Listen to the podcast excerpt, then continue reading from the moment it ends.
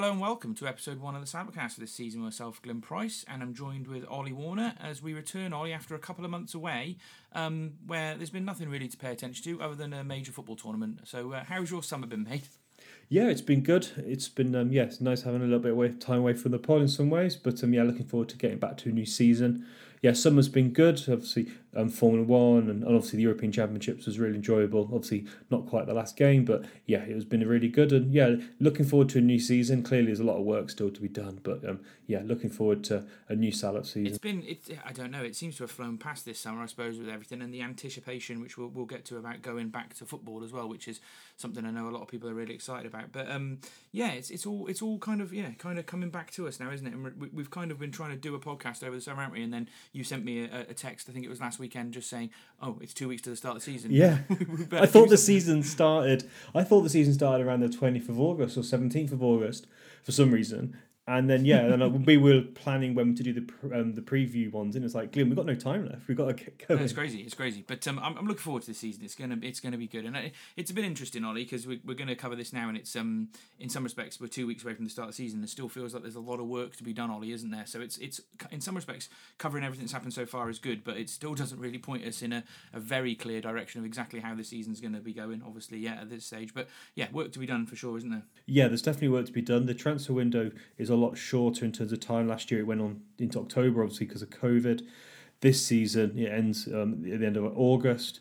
But yeah, it, it's, it's very difficult, isn't it? Because you've got COVID, you've got Brexit, it's impacting the championship, and players are still being paid on their old contracts. So, you know, kind of yeah. holding out a little bit for, for money. Um, I've seen quite a few quotes from different managers from Sunderland and Charlton and quite a few other um, clubs saying that you know the transfer window is really tough. It's not just Steve Cotterill who's saying that.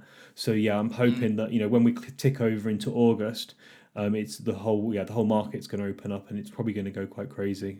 Hope so, hope so. Yeah, lots of things we need to fix. I mean, uh, before we go into any sections, really, it's probably just worth starting with the manager, isn't it, um, Ollie? Because yeah, clearly from from where we were at the end of last season, he just came back for those those last few games, didn't he? Where he'd been struggling with COVID. Um, and over the summer, we've seen we've seen a couple of things. We've seen that hour and a half interview, um, massively emotional interview, yeah. Ollie, um, that he did with the club, going through what had happened with him in, in his time, how he got COVID, how, how it all developed, and, and gave us a really good insight as to how that affected the club, but also his absolutely horrible struggle with it and perforated lungs and emphysema and COVID pneumonia, and now struggling quite clearly still to this day with the effects of steroids and, and, a, and a bit of long COVID as well. So, yeah, before we get to the manager and quite what he can bring to us this season, the man has been through the ringer, and, and that really was an eye opening interview, wasn't it? Yeah, it was. It was really um, intense. It was really open, and we really shared shared um, what he'd gone through. The way he talks as if he has gone through trauma. Um, apparently, yeah. if you've been through trauma, you remember like the minutiae detail of it, which he shares. Um, so yeah, he's clearly been through a huge amount.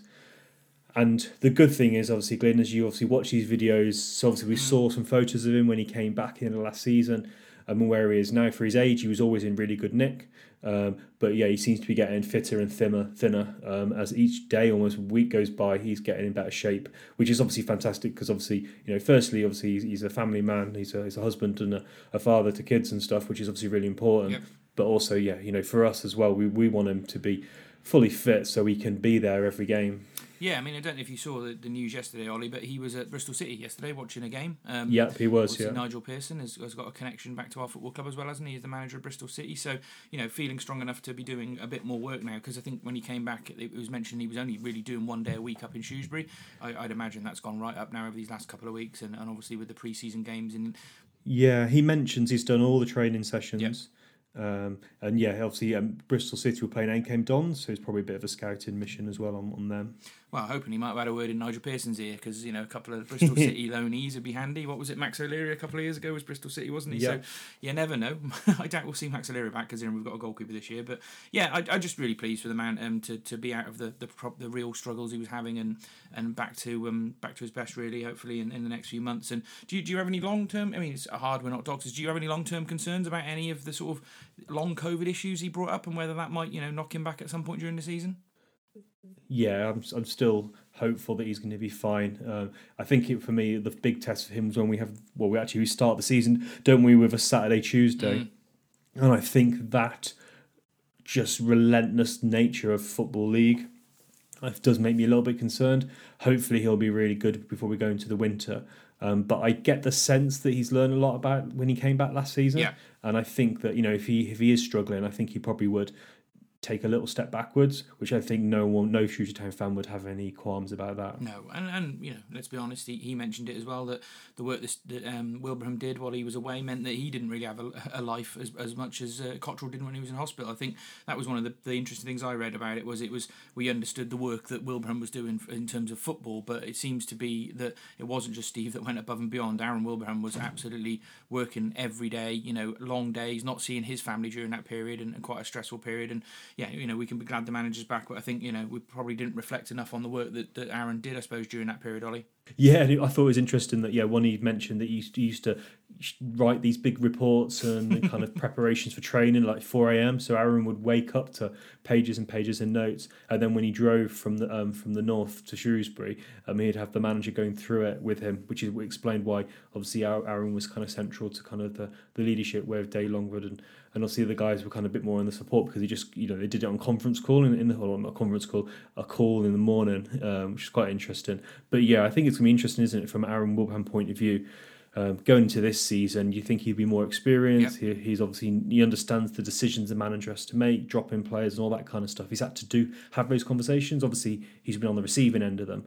Um, but also, it sounds it's quite interesting. He was in receiving end of some bollockins from the manager, um, which kind of I thought was a really interesting insight into their relationship and, and just how kind of intense football is and, and how brutal it is. You know, you've got like you know, it's you know, it's a very open um, relationship between those two, so which I think will be great for, for the club going forward. Yeah, I'm sure they're stronger for the whole experience. As horrible as it was, it, it stands them in better stead for a, for a competitive season, I suppose. So yeah, we're, we're glad he's glad he's getting on the mend every day um, and getting stronger every day. And um, yeah, we'll get to the way he's respected the fans during uh, the preseason games. We'll come to that, I suppose, when we get to those, Ollie. But yeah, I suppose where we are, I, we, we, we want to really cover what's happened over the summer, don't we? And I suppose the best place to start yeah. is the, the, the players we already had and, and who we uh, eventually signed back up, Ollie. So yeah, run run through the names that we, we did sign back up. Yeah, so we um, triggered a contract extension um, with Shaun Whalley. We reported, didn't we, at the end of last season that he'd had some offers. We heard he had an offer from Tranmere, mm. and when we triggered that extension, um, and then players that we offered contracts to. Um, so Pennington, obviously, he was on loan from Everton last season, so he signed for the club, and yeah, here that he really loves his time in Shrewsbury and is and, and lives in the town, so that's good. Um, Daniel Udoh um, has been offered a contract, which I thought was a bit of a surprise, um, but that will be really interesting to see how he pushes on. And then Davis, we signed um, on a one-year deal. He's been training with the club through the summer, which I think is a decent signing. So yeah, like, what's your kind of overview of there, Glenn? And, and I imagine you're a little bit surprised about Udoh uh, yeah, I think we did. I think we might have mentioned that in the end of the the preseason, yeah. the end of the season pod that we would be surprised if he signed up. But I guess in in a circumstance where we, we might not have a lot of uh, resale value in some of our players, he is the sort of player that could kick on this season. You'd, you'd like to think that we'll get more out of him under Cotterill than we saw under Ricketts. And you know, if he has a, a, reasonably good season, gets 10, 15 goals, there's something to, to sell on, I guess there. So yeah, I don't know. You, you need to kind of protect your young players at times, don't you? But I, you know, I'm not. I think we've we've we're going to have to go over the same arguments with the dough as the season goes on as we did the last couple yeah. of Ollie. But I think we're talking the positives about it. There's no need to be negative. It's no. like what has they seen? I think that's the interesting mm. part, isn't it? What has Aaron Wilbraham and Cotterill seen in Udoh?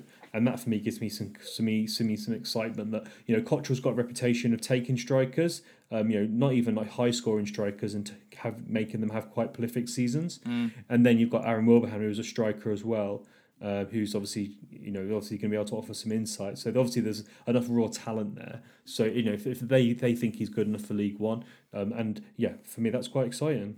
Yeah, uh, he's, he's, obviously had a reasonably good pre-season so far as well, bagging two goals. So um, yeah, yeah, and, and obviously got that goal right at the end of the season, didn't he? Which we thought was, would maybe be the one that got the, the, the, contract for him, where he showed a real good sort of striker's instinct, didn't he? So yeah, cl- clearly they see something. You know, I'm not going to criticise a manager for, for seeing something in a player because uh, he's been at it a lot longer than, and, and we have, considering we're not ever going to be managers, Ollie. So um, but we're, we're allowed to comment on it, having having watched the dough quite a lot. But yeah, I mean. T- the, the biggest surprise to me was I, I always thought if Whalley was offered a deal he'd sign because it just makes sense for him to stay, doesn't it? As the, the kind of modern day legend he's becoming. Um, and Pennington, yeah, uh, if we could find the finances to do that deal again, it made sense for him to stay, I suppose. Um, but Davis was the one that surprised me the most because obviously we did release him, um, and and you know Cotterill's talked about that being the most difficult decision he had to make, and then suddenly a few weeks later, or was it months later? I suppose it was. Suddenly he's uh, he's turned back up at the Meadow training with us, and then gets offered another contract. And yeah, uh, you know he's obviously going to be a player with a, enough pedigree to, to still do a job at um, at League One level. We did see that in flashes, didn't we, last season? Um, but yeah, interesting the way that one went, Ollie, and it kind of does make me feel a little bit like there were other targets out there for central midfield that Steve's just not been able to bring in. And on consideration of those facts, he's gone back to Dave Davis, and, and the deal works for both parties that's an assumption mm. that you're hmm. making. He might be that he'd he said to you know uh, you know I want to keep you, um, but then he said well I need to go and consider my options because he might have been offered more money or whatever elsewhere. So yeah, that's one theory. Mm. I guess hmm. another theory is is that um, he said he wanted to sign and he said he said I'm going to think about it over the summer. And his agents had different offers and stuff, and he's he's then decided on which one which one to take. Um, True. We don't know. True, it could have been the other way. You're right. The, the agent might not might not have wanted to do. It. I don't. I don't know. I just. I think from remembering what Cotterill said, it was.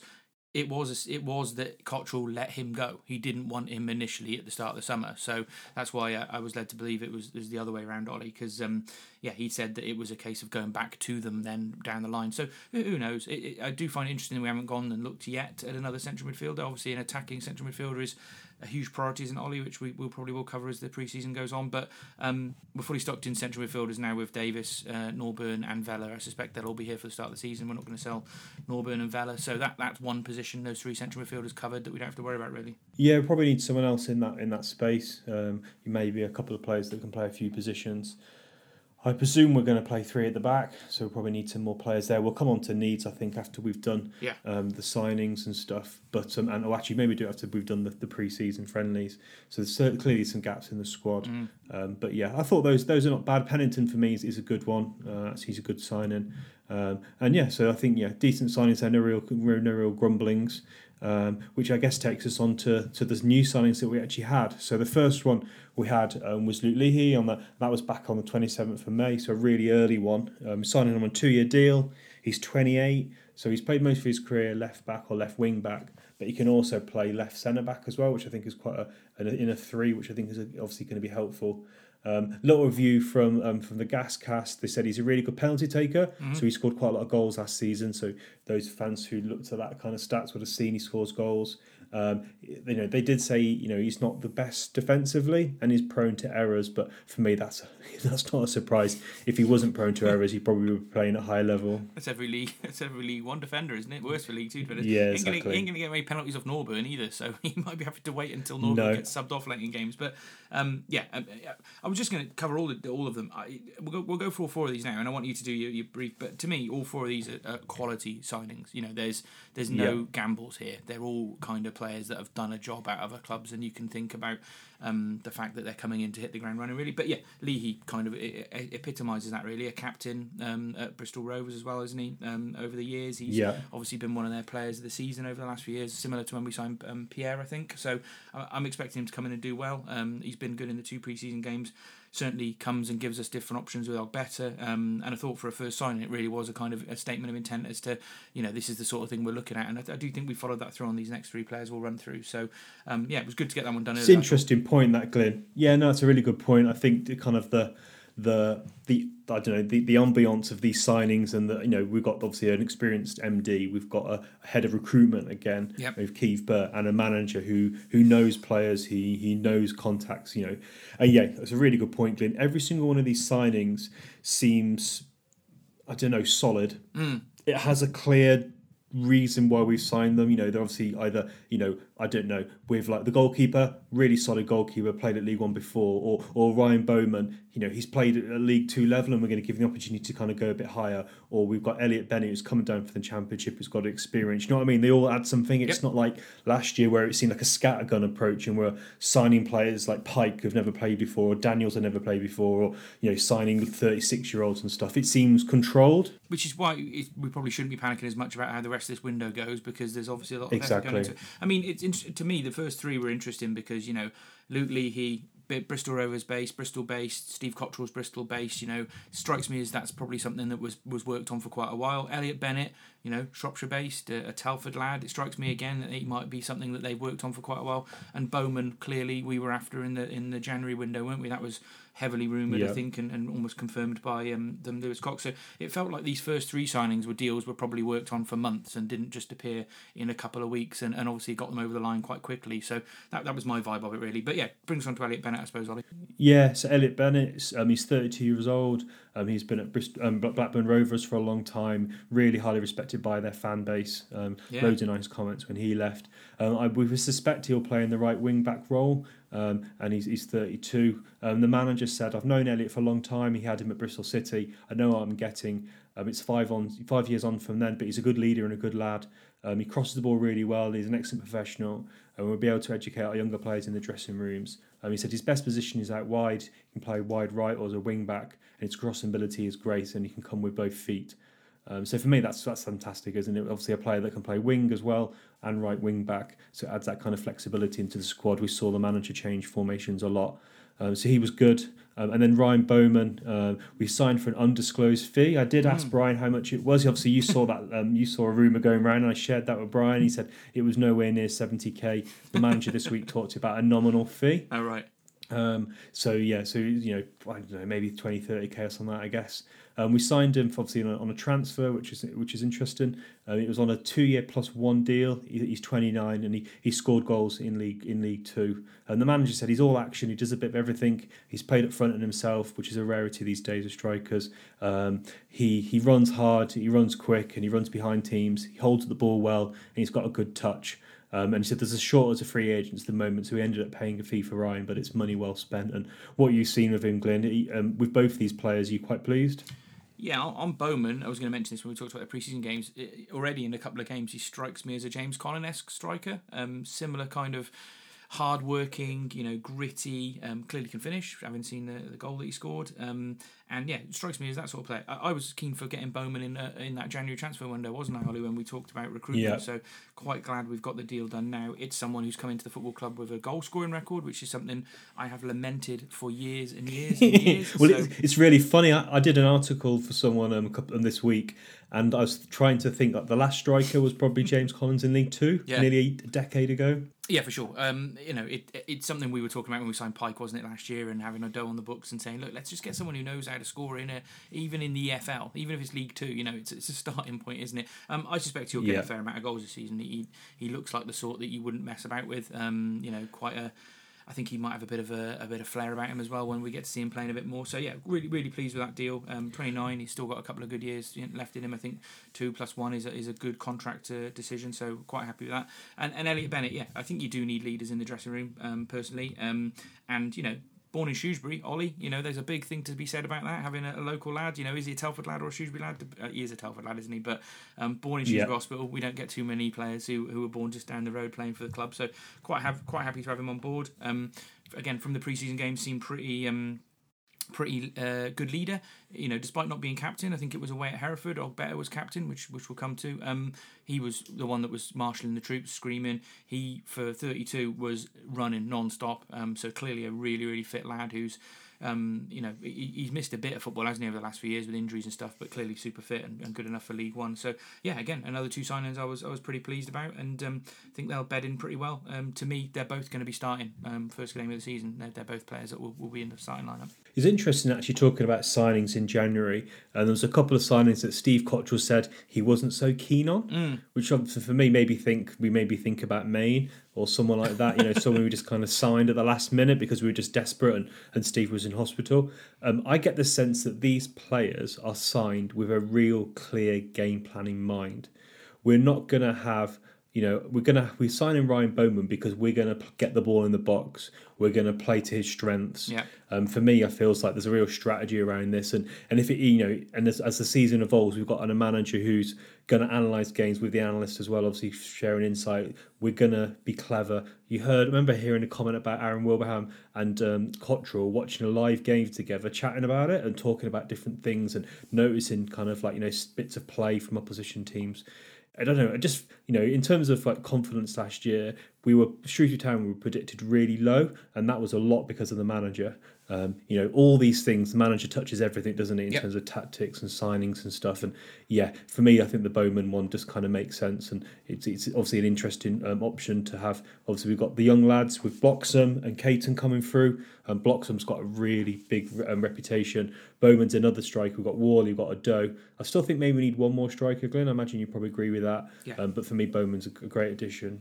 Yeah, it sort of had that exactly what we need. Um, so yeah, I'm really pleased with those first three, and then yeah, fourth signing of the summer, Ollie was uh, someone whose name I still haven't quite got the ability to uh, say or pronounce or write on Twitter. So I'm just calling him the keeper. Yeah, should we just call him Marko until we hear the Stu Dunn um, pronunciation? Um, but yeah, um, under, um, transfer undisclosed fee, um, 20, um, 20, 27 year old on a three year deal. Um, I did ask um, a Coventry um, fan, um, a guy called Sammy Sideways. He does those. Um, he does um, Coventry kind of blogs all the time, and he does that really in depth kind of pre season review, which is always an interesting read if Yeah. you want to learn know a bit more about Championship and Coventry. And he said to me, he said he's a fairly run-in-the-mill League One goalkeeper. He'll occasionally pull off some great saves. Um, he's comfortable receiving the ball to feet, and which can help the team build out from the back. However, he doesn't launch attacks with accurate long kicks. Um, his biggest weakness is he's very reluctant to come for crosses. Uh, but he says he's confident, outgoing character, which is a good asset. And he said he said League One is his level. So it's something that um, we tried to do, didn't we, last season? We saw Sarkic try and play out the back. And Yeah. imagine, we, you know, if you're playing three at the back, it's, it's, it's obviously you've got three central defenders. Obviously, it's, it's easier to kind of you know try and get that ball out the back. And I think having someone who can play from the back is going to be key. Um, and Shrewsbury Town's fans, I think, have to have to get you comfortable that themselves. That we're going to have a goalkeeper who's going to try and play out the back, and they're not just going to hit it long all the time.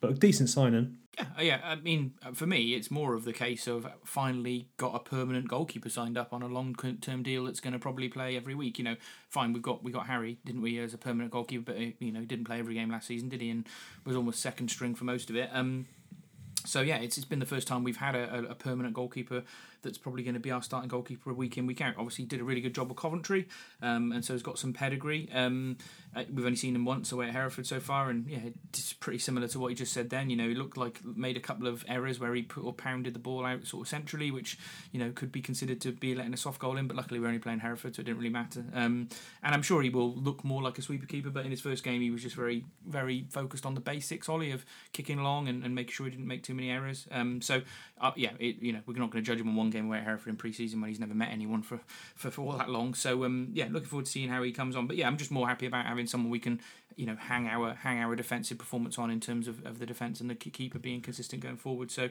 yeah, looking forward to seeing what he can bring. Um, and again, we certainly needed a goalkeeper. Yeah, in terms of having actually having your own goalkeeper, I think this might be the first time we've had a, uh, our own goalkeeper for five years. So I think the first season we did the podcast clip, which was six years ago now, we had Luke um, Leutwiler in goal. Yeah. So I don't think we've had anyone since Leutwiler in goal as our first main goalkeeper. Um, since then, I think we've always I think we've had loans since then, so which I think is quite interesting. I, I'd agree. We had McGivlery, didn't we? But then he ended up playing second fiddle. most he was a season. sub. Yeah, and then he went on to be decent somewhere else, didn't he? So um, yeah, I'd agree with you. It's, Yeah, it's, went it's a to definite change of policy, but one I'm quite happy with. Yeah, I'm quite happy. Obviously, we've had some amazing goalkeepers, Dean Henderson, Sarcevic. So I think it has worked. Um, but maybe the manager's thinking, you know, loan. We haven't no, we haven't signed any loans yet. So he's thinking, let's try and get the goalkeeper in a bit earlier. But also, obviously, you've got to try and go go with what you can get. If you can think you can get a good goalkeeper, then yeah, obviously go and sign him, and then you obviously got a goalkeeper sorted for the next few years. Um, and interesting, actually, on the signings, there's a really interesting comment. So it's great to see the manager doing press conferences again, and we're starting to get that more insight. Steve Cotterill talks about building something. Mm. And I think that's what I think that's really important for this season. This season, I think, is about building something maybe for next season. And the manager said talked about how he really appreciates that Brian and the chairman leave him to get on with his job. If he wants to invest in something in the training ground or invest in something, they just let him do it. Um, and he's got that confidence and he has that that kind of um, he's giving that freedom from the, hmm. from the chairman, which I think is great because that means you can build something. But also it means for me the manager's not just thinking about this season; he's thinking about the season ahead, and maybe that's why he signed this goalkeeper, Glenn. He's not just thinking about this season. He's not think he's not, he's not in a position where he's you know say you know Sam Ricketts or an Askey. He's desperate to try and he's worried about this season. I'm sure Steve Cotterill's thinking I'm gonna be I'm you know. I'm going to be really secure in this job. I'm here for the long term, and that, that means you can make more sensible decisions. I think. I, I would suggest that Steve Cotterill has more control as a football manager at Shrewsbury Town Football Club than any manager in the time we were doing this podcast, for sure. Probably since Yeah. Turner.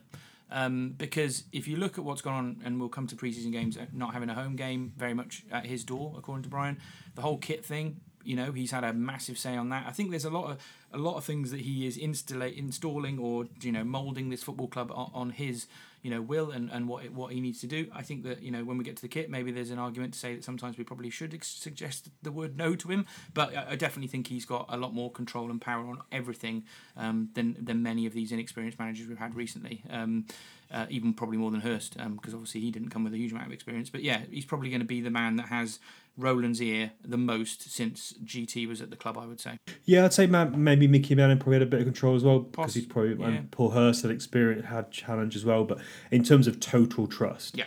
Um, and well, obviously, we've never had a manager um, in my, in my time, my recent time since Turner, who's this experienced. And it just for me just changes I mean, all the narrative, but everything just changes that differently. You know, you kind of trust more, don't you? Where in recent years, especially with Askey and Ricketts, everything, even just press conferences and stuff, made you feel a bit awkward and a bit um, nervous just watching. Where you've got a manager now, where if a man, if someone in the media asks a crap question or a really vague question that doesn't really make any sense, he'll go. What are you talking about? Is that question for me, or are you talking about my performance? So yeah, I, I quite like having a, this experienced manager option. Um, it's, it's working. It's, it's working well for me at the moment. See, I've had the whole summer off, Ollie, and I'd, I'd forgotten until you mentioned it before. I'd forgotten Curtis Main existed, and I'd, I'd blanked out. I'd blanked out all the Askey interviews. You're bringing back too many sad memories here. Can you? Can you? Let's, let's stay positive. It's, Let's let's mo- let's move forward now. Yeah. there we go. So, so yeah, so, so no more no more com- no no more Askies, no more Ricketts. Thank God. um, from the rest of this podcast. Um, so yeah, looking ahead, Glenn. Um, you know, it was nice to get back to stadiums, wasn't it? Mm. Um, and we both went to the Telford game. Yeah, I mean, before we get on to the games and just a little bit on them, I suppose the, the interesting thing about preseason so far is, and I talked about the control the manager's got, is no home preseason games. Um, and the reason given is that we've laid a new pitch and we'd only use it, which is fine. But I would also say to you, Ollie, I did some research. We've laid pitches way later in the year than we did this year, and we've always played home preseason games. To me, that is a Cotterill thing. And I went back and looked at. Um, uh, looked at his last four four four pre seasons that he had with Bristol uh, Bristol City, and I think it was Forest or Birmingham. I can't remember which one it was. One of the other clubs. Um, I put it out on Twitter. But actually, in all of those preseason games, they they didn't play any games at home in preseason. So it's definitely a Steve Cotterill thing that he didn't want to play um, any preseason games uh, at this stage. So. It's, it's a shame. It's always good to have a home preseason game. Sometimes it makes the club a little bit of money, although there was some scepticism it would at the moment during COVID. Um, and only having three games, obviously we had four and one cancelled, Ollie. Um, you know, there is an argument to say that if we don't start well, this will be the thing that everyone points to straight away to say we're a bit undercooked. Because if you compare it to the rest of League One, I think everybody other than one club um, is having more preseason games than us. You, there is an argument to say that you know that is where you get your seasoning. You work on your, your training and, and your your tactical uh, inputs against other teams because that's why teams have preseason games. You you're less concerned about this, having talked about this over the course of the week, but we're definitely going a little bit different to how the rest of League One are approaching preseason at the moment. Yeah, I think for me, pre-seasons, friendlies, I go to them because it's nice to get out of the house, particularly this season, and you know, go and you know watch a game in the sun or go to a new ground. Like, you know, I remember going to like is it um, Northwich, uh, Nantwich, or whatever, and Yeah. a few friendlies. You know, going to random different places. That's what pre-season friendlies are for me. If you want to go and analyze the team and look whether players fit or you know, is, is I know, their attitude is right for me. You're going for pre-season friendlies for the wrong reason, um, for me, they're just to go and watch and watch the players get fitter. Um, the manager said that you know we're only done three pre-season friendlies because we've only got a small squad at the moment. Mm-hmm. So if we did more, we'd basically just be hounding the players and putting too many minutes into them, so which actually then would be counterproductive. Um, and yeah, for me, you do work obviously in a bit of shape, and you obviously do work on things a bit in a pre-season game. But for me, you do more of that on the training ground. So for me, you know, spending a bit more on the training ground, especially as you know how poor our teams have been in recent years. For me, this approach is fine. Um, if we played more games, it just mean the same players would be getting hammered for minutes. And we've already seen, you know, Ogbeta and Vela um, have probably pl- played nearly every minute. Um, so for me, I think hammering them for a few more games, I think I don't think is is necessarily wise. I mean, you know, other teams do play all these games because there is there is clearly merit in playing them all, all the time. And I looked at you know again those preseason games, and Cotterill's always generally played five or five or six games during his preseason, so it is very different. But clearly, when he's been managing bigger clubs, you're right, he's had bigger squads to pick from. Um, I'm not I'm not saying it's a good or a bad thing. It's just different, isn't it, Ollie? Do you know what I mean? I think it is worth Yeah. reflecting on how different it is to pretty much every preseason we've had in the entire time we've been supporting the football club. We've never had this le- least amount of games, and we've never not had a home preseason game. So it is very different. And who knows? It might be a massive. Why do you think we have? Why do you think? Why do you think we have away games only? Do you think it's to kind of get the players prepared, mentally prepared, and you know, kind of test them, not have it too easy, or what? I'm not sure. What do you Well, think? Not when you're playing three non-league teams. That's the other thing. We're not playing anyone of any. No, but it's about the journey, isn't it? Is it Yeah. about getting the players together so they have long journeys together and kind of getting used to that a bit, or I'm not sure. It's, different, isn't it? Delver's not that far, is it? Um, I, I don't know. It- You'd have to ask the manager, I suppose. I mean, I I, th- I personally think it's more to do with the fact that Cotterill's clearly going to want to play some nice, attractive football this season, and the last thing he wants is a crappy pitch by November. I genuinely think that's probably what it is, and he just wants everybody Yeah. off it during this, this this period. He's clearly done it, as I say, in those last four pre seasons. He's clearly done the same thing.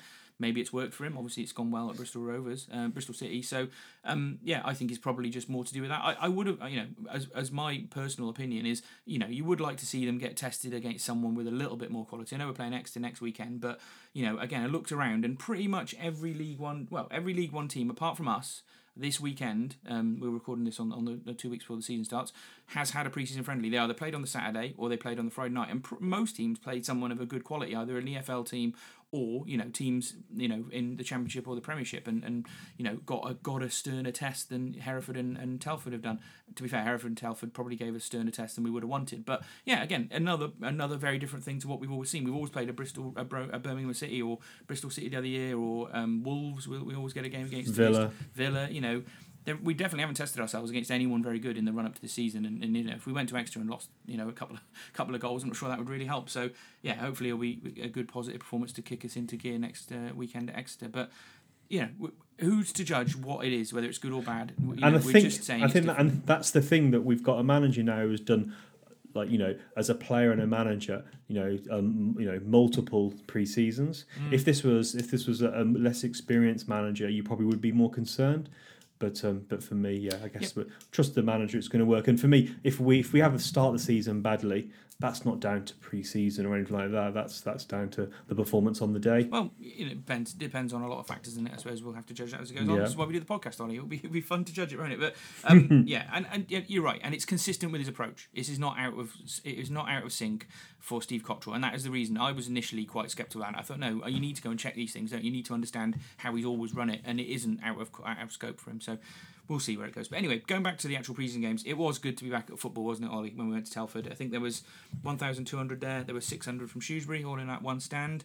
You know, no masks or anything like that at that stage. Um, you know, felt a little bit like a, a return to normal. Um, and yeah, it was just, you know, I don't know, what were your reflections really on just watching live football again? for me, it was great to get out. Um, for me, it was great. I, I went um, went to the game, met up a couple of Callum and Ian. I sit next to Nathan, who I chat to all the time. Yeah. Saw Sam Morris, um, Sean. So it was yeah, it was great to see a few familiar faces, Yeah. um, and it was great just to be out. And it was also nice to hear the chanting and the, the banter with the with the Telford kids, um, which is quite funny. And yeah, luckily we also managed to record.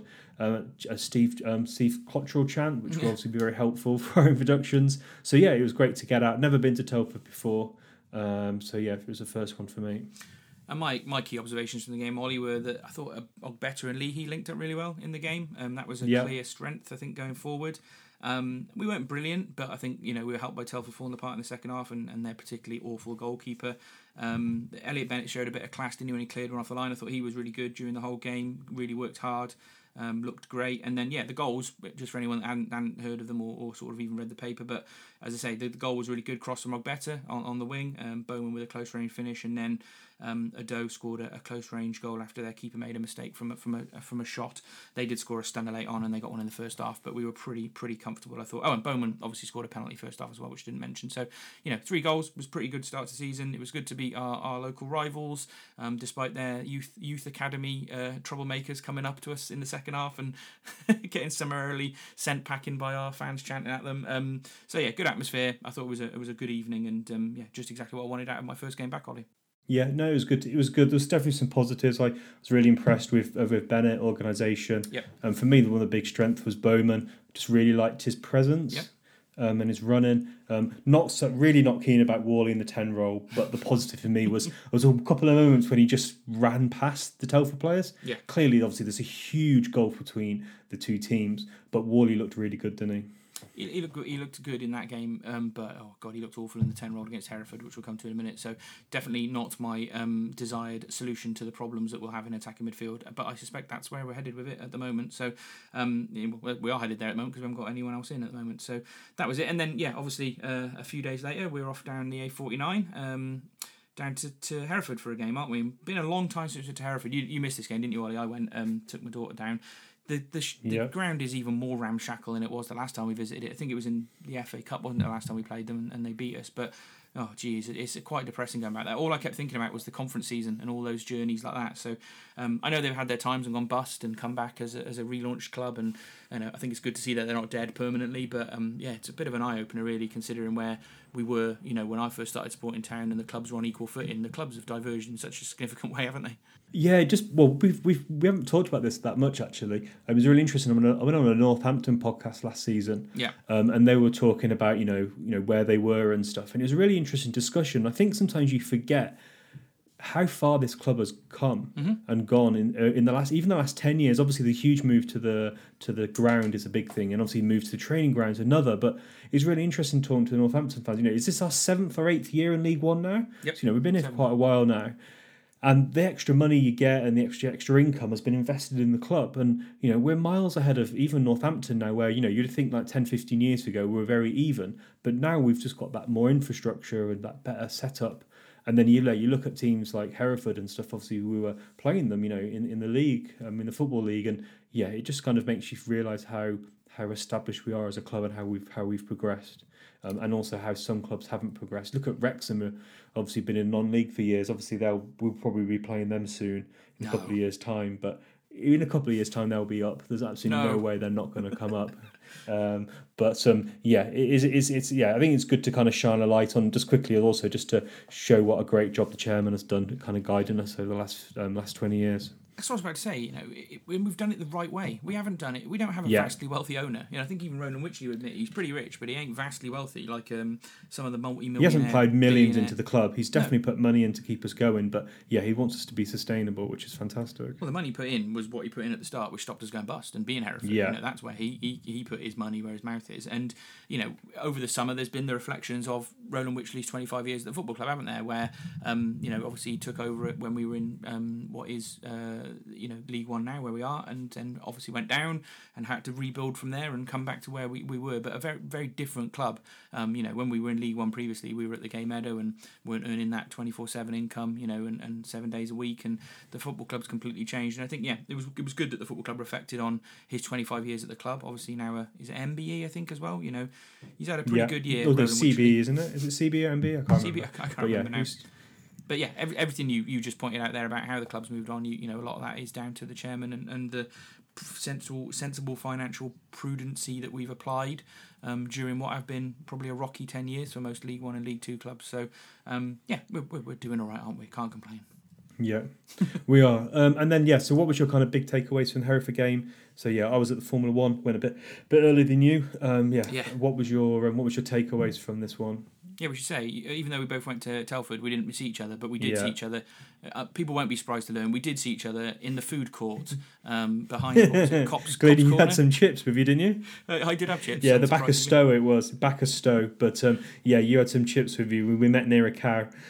yeah, exactly. So yeah, there we go. We will meet up at the football again sometime soon. But it was good the Formula One. We did have a good weekend. Um, but yeah, what was my reflection of Hereford's? It was, you know, I can't pretend it was good, Ollie. It was pretty dire. I mean, Hereford bossed most of the game. Um, we played a lot of hoofball, surprisingly, but I, I put a lot of that down to the keeper's first game and just getting used to, to the team and not wanting to make too many errors, playing out from the back, I guess, at this stage. Poor performance. Um, Hereford did all right. We looked fit, which is good because you said we've been working on the fitness, um, but so did Hereford until very late on. Um, and the only reason we won the game is Hereford completely messed up right at the end. They, they let us score two pretty good goals, I suppose, at the end. Um, first, I think. Mar- But isn't that also isn't that also the strength of our team that we are fitter? Yes. So obviously, you know, yes, you're right. Obviously, I hear um, Hereford kind of fell away. Their fans were furious, um, which is quite funny. um, all five of them on Twitter. Um, but then also, um, yeah, same thing happened with Telford, which for me gives me some encouragement because last season fitness was a real issue and we would die in the last 15, 20 minutes. Yeah, I mean, we need a bigger squad for that to last through the season, don't we? But Yeah. um, we'll probably get to that. I mean, I would also be pretty alarmed if we weren't as fit as a bunch of guys that the next morning have to get up and work for BT or be an electrician or a plumber. You know, they are very, very much part time um, Hereford United. So it would have been a bit embarrassing if we didn't look fitter than them at the end. But um, yeah, eventually Yeah. it did tell, I suppose. And um, yeah, uh, the goals. Um, yeah, Marosi made a save. We just did a really quick counter. Udoh showed some um, pace I've not really seen from him for quite a while, where he absolutely went past his marker, put a ball into the penalty spot where Whalley um, just scored from close range. So that was a good goal. And then second goal, um, there was a bit of a scramble, I think, when we did another counter, and he was just on hand to pop it in Udoh for his second goal of pre-season, which is good for him, you know, to, to hit the ground running, especially when he's got a bit more competition, I suppose, this season than he had before. So um, that was it, really. My reflections were it's a bit of a it's a bit of a hellhole, and the worst part of that whole thing was we got out of the game. We were literally the first sort of Shrewsbury Town car out the car park, went up that um, you know that road up to where the, the last roundabout is at Hereford. Road closed. I was like, for Christ's sake! So massive, massive. I thought you were going to say there was no chips then, Glenn. Oh no no! Oh well, d- if anyone was at Hereford, they'll know that um, they possibly have the worst concession stall for away fans in I don't know any of football. It must have been a little boxed sort of building. It can't have been more than five foot wide and five foot five foot back. They didn't serve any booze, which was annoying to everybody who was there. They didn't serve hardly. They sold like a pack of crisps. That was it. That's all, all you could really get from there. So yeah, it wasn't wasn't the most uh, amazing uh, food outlet there. But you know, nice and sunny. It was so hot this week, hasn't it, for everyone? Um, obviously everybody's been aware of how hot it was but yeah it was quite nice to just sit in the car with air conditioning on for an hour and a bit down there so that was the main reason i went to be honest with you ollie so yeah there we go that was game two out of the way um, but two wins can't complain can we Yeah, two wins against non-league teams. I do think I think there is definitely some kind of there is um, uh, there is something in the debate about having not playing a championship or League One teams in terms Yeah. of pace. Um, we saw it with Whalley just drifting around people. He's not going to do that in, in a league game. Um, but then the next game we've got we get to get have a stream again, Glenn. Oh, so God. yeah, I don't think many Shrewsbury Town fans would have, unless they made a weekend of it and go to Seaside for the weekend. I don't think many fans would have gone to Ex- Exeter away for a pre-season game. Um, I'm sure a few would, um, but we get to watch that um, on the stream, Glenn. So that should be interesting. i wonder what the reason for it being behind closed doors is like i don't really see the point you know surely exeter would have i don't know uh, Maybe it's just costs. Maybe Yeah. they think maybe pre-season's not as profitable as, as maybe some people think. Maybe Mm. it's just the cost of stewarding and all that kind of stuff. And maybe also the you know you'd have to have a lot more stewards and covids and COVID all that kind of yeah. stuff. And maybe they just thought, you know what, we're just going to have it um, behind closed doors. Obviously, pre-season is not really for the fans; it's all No. about fitness and stuff. Um, so maybe that's why they made that call. Um, I, I should just say one thing while we just m- quickly mentioned COVID there. It hasn't gone away, Ollie. Um, you know, we No, we are both. I'm double jabbed. I'm not. I can't remember whether you said you were or not now, but um, I'll get a second one soon. Yeah, so you know, obviously, there's going to still be some issues with with it knocking around, and we've seen a few clubs already in pre-season. I think Oxford are having a big problem with it at the moment, aren't they? So there's definitely, I would suggest, there's definitely going to be games off or postponed or affected by COVID in the first few months, running into maybe another winter peak. I, I can't, you know, we can't say this is going to be a completely COVID clear se- season and that everything is going to run smoothly uh, as, as we think it will. I think fans will probably stay in there now because, you know, as time goes on, we'll all get double jabbed and it shouldn't really be an issue. But I, I do think there's going to be times where clubs are, are going to have to still deal with it, aren't they? Yeah, I wouldn't. I wouldn't. This government is, without going into politics, is, is pretty renowned for a U-turn. So I wouldn't be surprised if tears come back, or whatever. So for me, yeah, try not to worry about it too much. See Yeah. what happens. Um, try and go to games. You know, I don't know. I went to the away game. I've got a, a pregnant wife, so you know I'm probably will wear a mask. Mm. People might think I'm stupid or whatever, but I don't really want to pass it on to my wife, and that would be pretty. That, I'd feel quite guilty for that. So Yeah. I think everyone's just got to make their own personal decisions, their own personal choices. Um, if, if you want to wear a mask, if you don't want to wear a mask, if you want to sit in your normal seat, you want to sit in a in the you know this, the um, social distancing seat. We'll come on to a little bit more on, on this in a second, but but um but yeah, you do whatever you feel is comfortable, and yeah, there's no one has the right to criticize anyone. Um, keep No. your opinions to yourself, to be honest. Well, my- On evidence of having gone to the shops and stuff like that, actually, there's everyone's still wearing masks. It doesn't feel any different around here, but probably different in different parts Yeah. of the country, isn't it? So there we go. So that's pre-season so far. We've obviously got Exeter. You wanted just to quickly look at um, the needs we've still got, haven't we, Ollie? Which are Yeah. unfortunately still a little bit numerous. Yeah, so I did a shopping list um, a couple about a week ago or so, and it, for me, it hasn't really changed for them because we haven't signed anyone. Um, so for me, there is I don't know. We probably could survive without getting another striker. Yep. If we get what we need, attacking a talent in the final third. So for me, we need a striker, a number ten. Um, you know, someone like Chapman who can play on either flank would be either brilliant as well. Uh, a proper number 10, a creative player, maybe even two of those who could maybe you know play mm. as a shadow striker or something like that. I think we need another box to box. I think if you can play two central midfielders, you need four to cover those spaces. Um, and I still think we're a bit shy as well in central defenders areas as well. I still think we're probably a little bit um, light as well in right wing back. So it's nice we actually have a proper yep. right wing back. But he's, he's 32. He has missed a few games in the last few years. For me, um, you know, last year we played about 20 players at right wing back. Um, and it's, it's a very specialist position. It's, it's key for you know obviously both defending and attacking um, in in this formation for me, that's that's key. Um, what do you think, Glenn? Do you, do you agree with that list, or do you think we need something else or, or, or different? I have no I have no objections to that list at all. I suppose the one thing that um, he, he might see Cotterill is that Daniels does provide a little bit of cover at right wing back and did a reasonable job in those couple of games he played last season. So you know maybe that doesn't make it as quite as urgent as he thinks. If he if he thinks that um, Elliot Bennett's going to play pretty much every game, which you know should do through to Christmas, I'd imagine. Um, yeah, for me, I, we probably could get away without another striker. I'd be disappointed if we didn't bring one in. Um, I suspect we'll be seeing a lot more of Pyke if we don't bring another striker in, which is. I'd be surprised if Pyke is still here at the start of the season. To be I honest, don't know. He's been he's played both preseason games. I suppose we haven't got many players, have we? Um, um, but yeah, for me, my, my, number one concern now, and if it was anywhere we were investing significant money in another deal, it would be um, attacking midfield. We've we've simply got to have someone yeah. to help Bowman unlock defences. He's not going to be able to do it all on his own.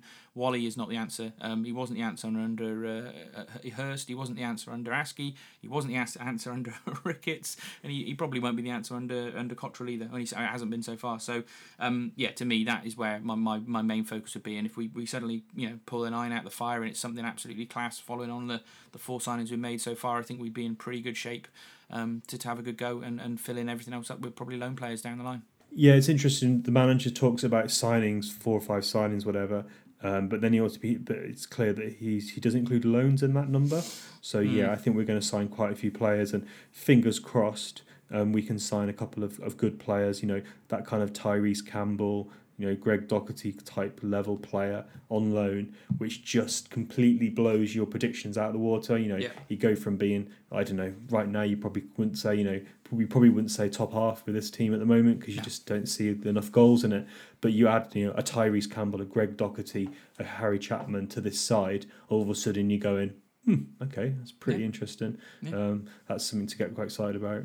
Yeah, uh, one thing I will say about the striker issue as well is I really, really wouldn't discount Bloxham having a significant role now. I, no, he's played quite a lot in pre-season, and to be honest with you, he looks good. Like in both games, he doesn't look like the kid. He looks like uh, like as good as the rest of the lads around him. He he played really well away at Hereford until he got a bit of an injury to his knee. Luckily, it was just a bang, nothing yeah. serious. So he's not out for any significant period of time. But I, I do honestly think that down the line, I, I think that they've got a lot of time for Bloxham. I think Caton probably will sort of disappear into the shadows a little bit. Um, you know, as the sort of quick player, the replacement for Bowman, I suppose, if you really needed him. But I think Bloxham's there up with Udoh now in terms of starting alongside Bowman. That's what I think. Yeah, it's going to be really interesting to see how he, how he comes across and how he plays. There's a lot of there's a lot of excitement um, around him, a lot of talk about him when he came out, when he was playing. Um, you know, obviously we talked about uh, you know Carl Robertson apparently was um, trying to chat him up after the game. I mean, he was that impressed with him. Um, so for me, yeah, he, he's a player to get quite excited about. And yeah, if we don't sign another striker, you know, the positive of that is then Bloxham and Caton will get more time. Yep. Two completely different strikers. Um, but for me, that's why I'm really happy we got Bowman, who's 29. Like, just Bowman can just talk to Udoh, can talk. You know, obviously the manager can shout, but it's. I think it's great to have a, a player who's can talk to them, who's mm. been really experienced, who's going to win those fouls and do those kind of sensible things and have those little conversations with people, and also someone to watch as well in training and to notice his runs. Um, I think that's going to be that's key for the development of Bloxham um, with the signing of Bowman. Yeah, it'll be good. It'll be good. I, yeah, I say I don't disagree with anything else in terms of needs. I think we're, we're pretty much aligned on that, and I, pretty much every Shrewsbury Town fan would probably say the same thing.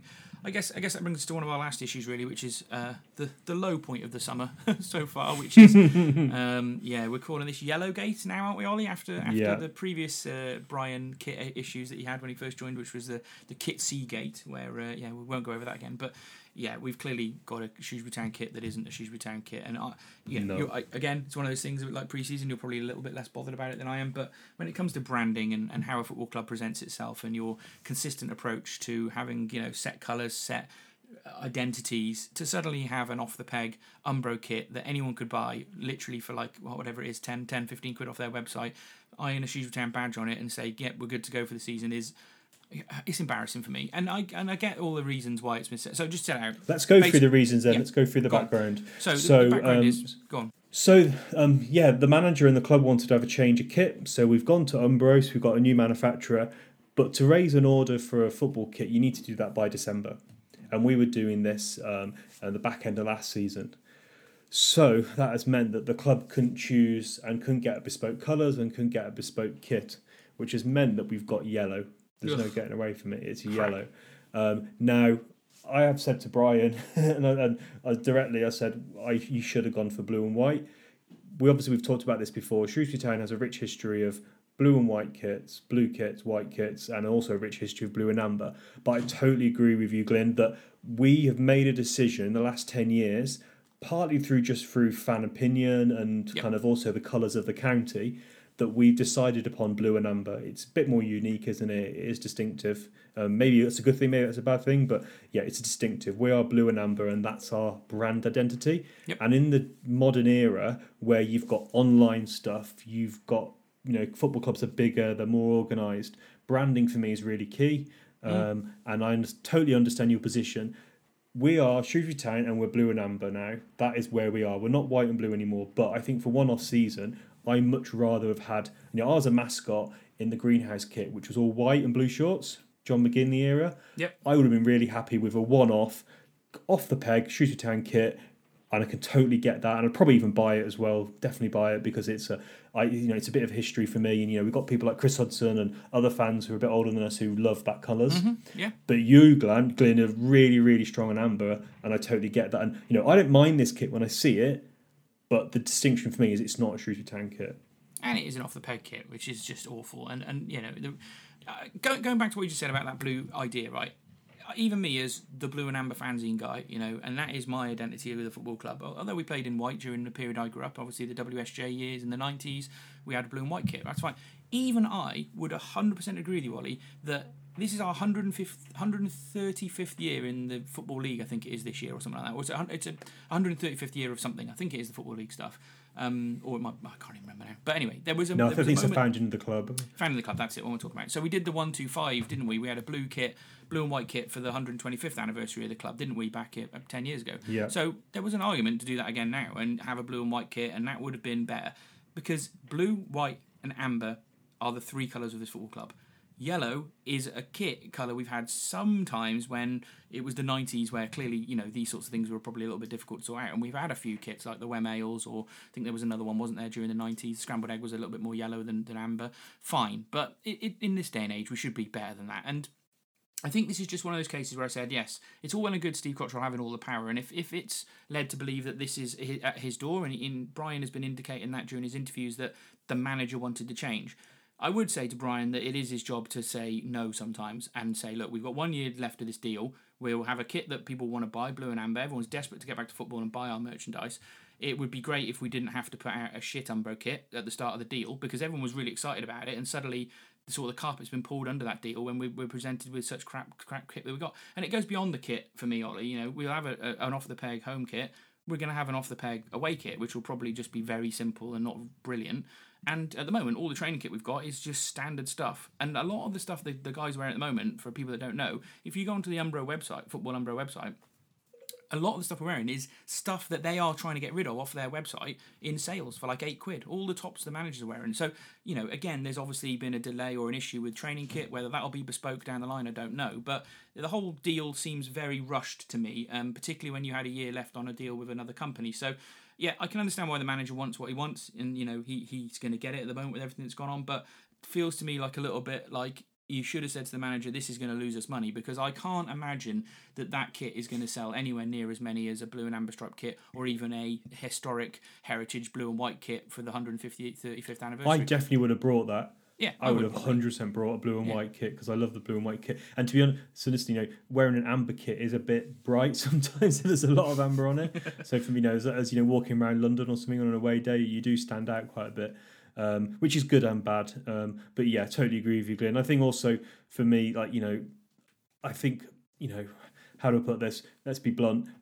The CEO and the manager picking kits and stuff for me seems a little bit doesn't seem that wise. For me, there should be maybe a little bit of fan involvement. Mm. Uh, maybe I don't know, talk to the media team or talk to the club shop or you know talk to the SLO guys or you know you know Brian can message me whenever he wants. He's got my my number. You know, get a couple of fans. He doesn't have to be me and you. It can be busy. It can be you know you can find you know you could just put a little you know little article out or something you know what color kit do you want or do a vote you know what i mean there's so many ways you could do a vote for a kit in 48 hours and get hundreds and hundreds of responses um, so for me there's absolutely no reason why they couldn't have done that now i understand they've made a decision it's gone they've obviously done it in good faith so we're not not going to criticize them too much but yeah it is a real shame because like it or not, Glenn, you're going to see this kit at least 40, 50 times. Well, not probably not many with away kits, but you know what I mean? You see at least 30 times this season.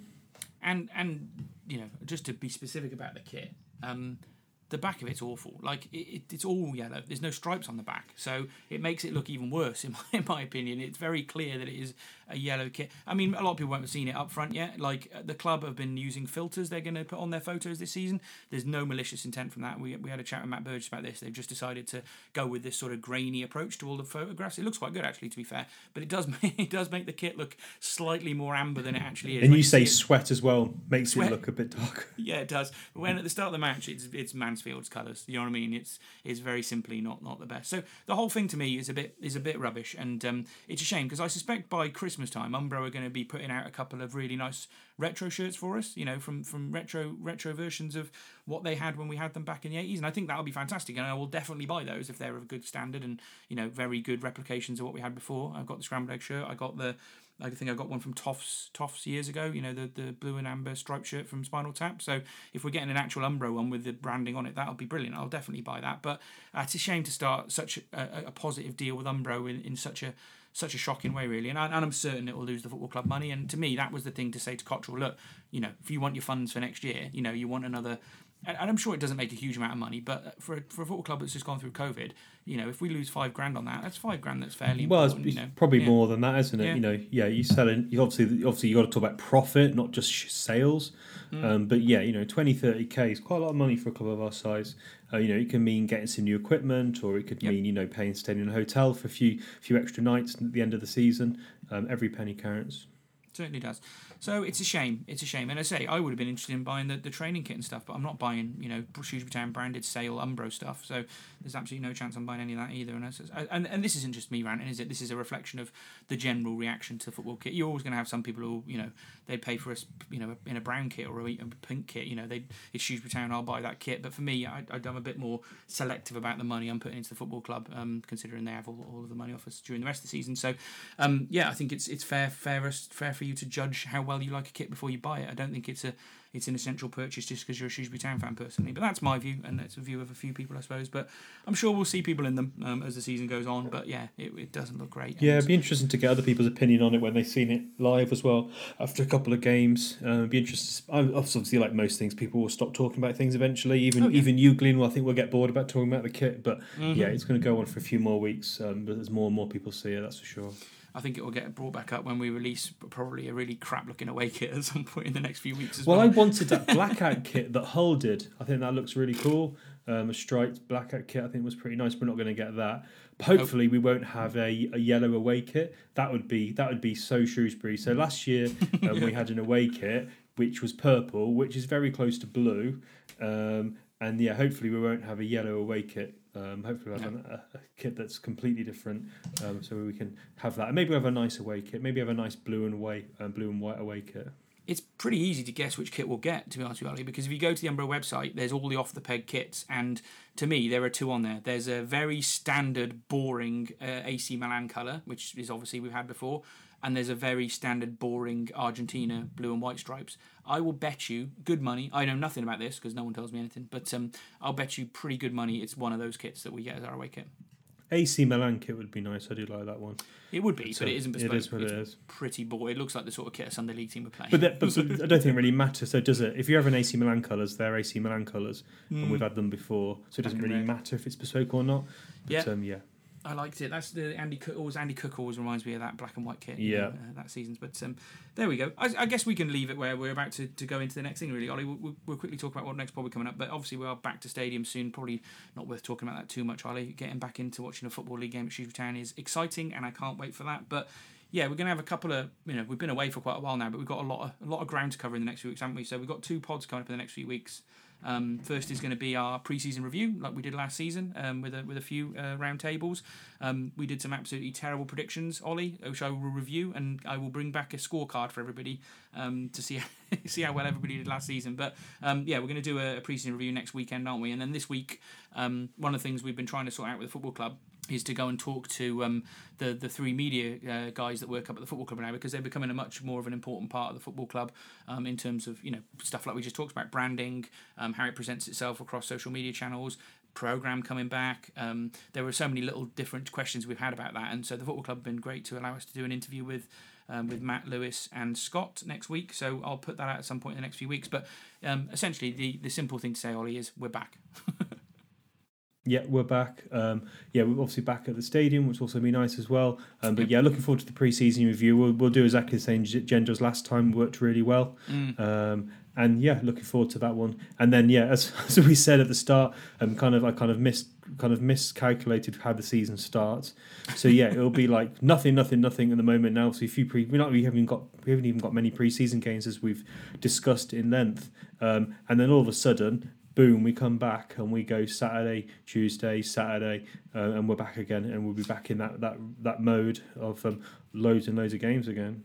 I mean, we haven't talked about this, but it's probably worth talking about it on the pod so people kind of know where we're at. But what are your thoughts and feelings about home and away games and what you're going to be getting to this season? Because obviously we've had a year and a half of streams and we've watched every single Shrewsbury Town game for God knows how long now. You know, we haven't missed any of them, have we? Um, but obviously we're now going to be back to long trips on the road and stuff. Are, are you so keen that you're going to be wanting to go to Exeter? Well, not Exeter, but I don't know, Plymouth, Portsmouth. You know, are we going to be going up to Sunderland, or are you going to go back to the kind of pick and choose uh, approach. I appreciate you've got a wife that's pregnant, so it's probably a little bit different to what it was two years ago, Ollie. But where, where are you at really with that? Yeah, so I think obviously home games obviously definitely go to all those. Um, away games like I don't know Morecambe away on the fourteenth or like Tuesday night away at Portsmouth. No way I'm going to that. I'll be watching that. Obviously, I imagine that the Tuesday night games will be on iFollow They will, like they yeah. used to be. Saturdays won't be, but if you know how to download an app or or kind of download some kind of program, you can still watch Saturday games as well. Mm. Um, so I might do a bit of that as well, to be honest. Um, yeah, so I think I will probably will go to quite a few away games um, before um, the birth of my child, um, which is very exciting. Um, Mm. Yeah, I, I think I'll be going to quite a few, Glenn. And then I think when November comes, we'll have to see how it goes, and maybe my wife will ban me from the podcast. Uh, you might need, I might need a substitute.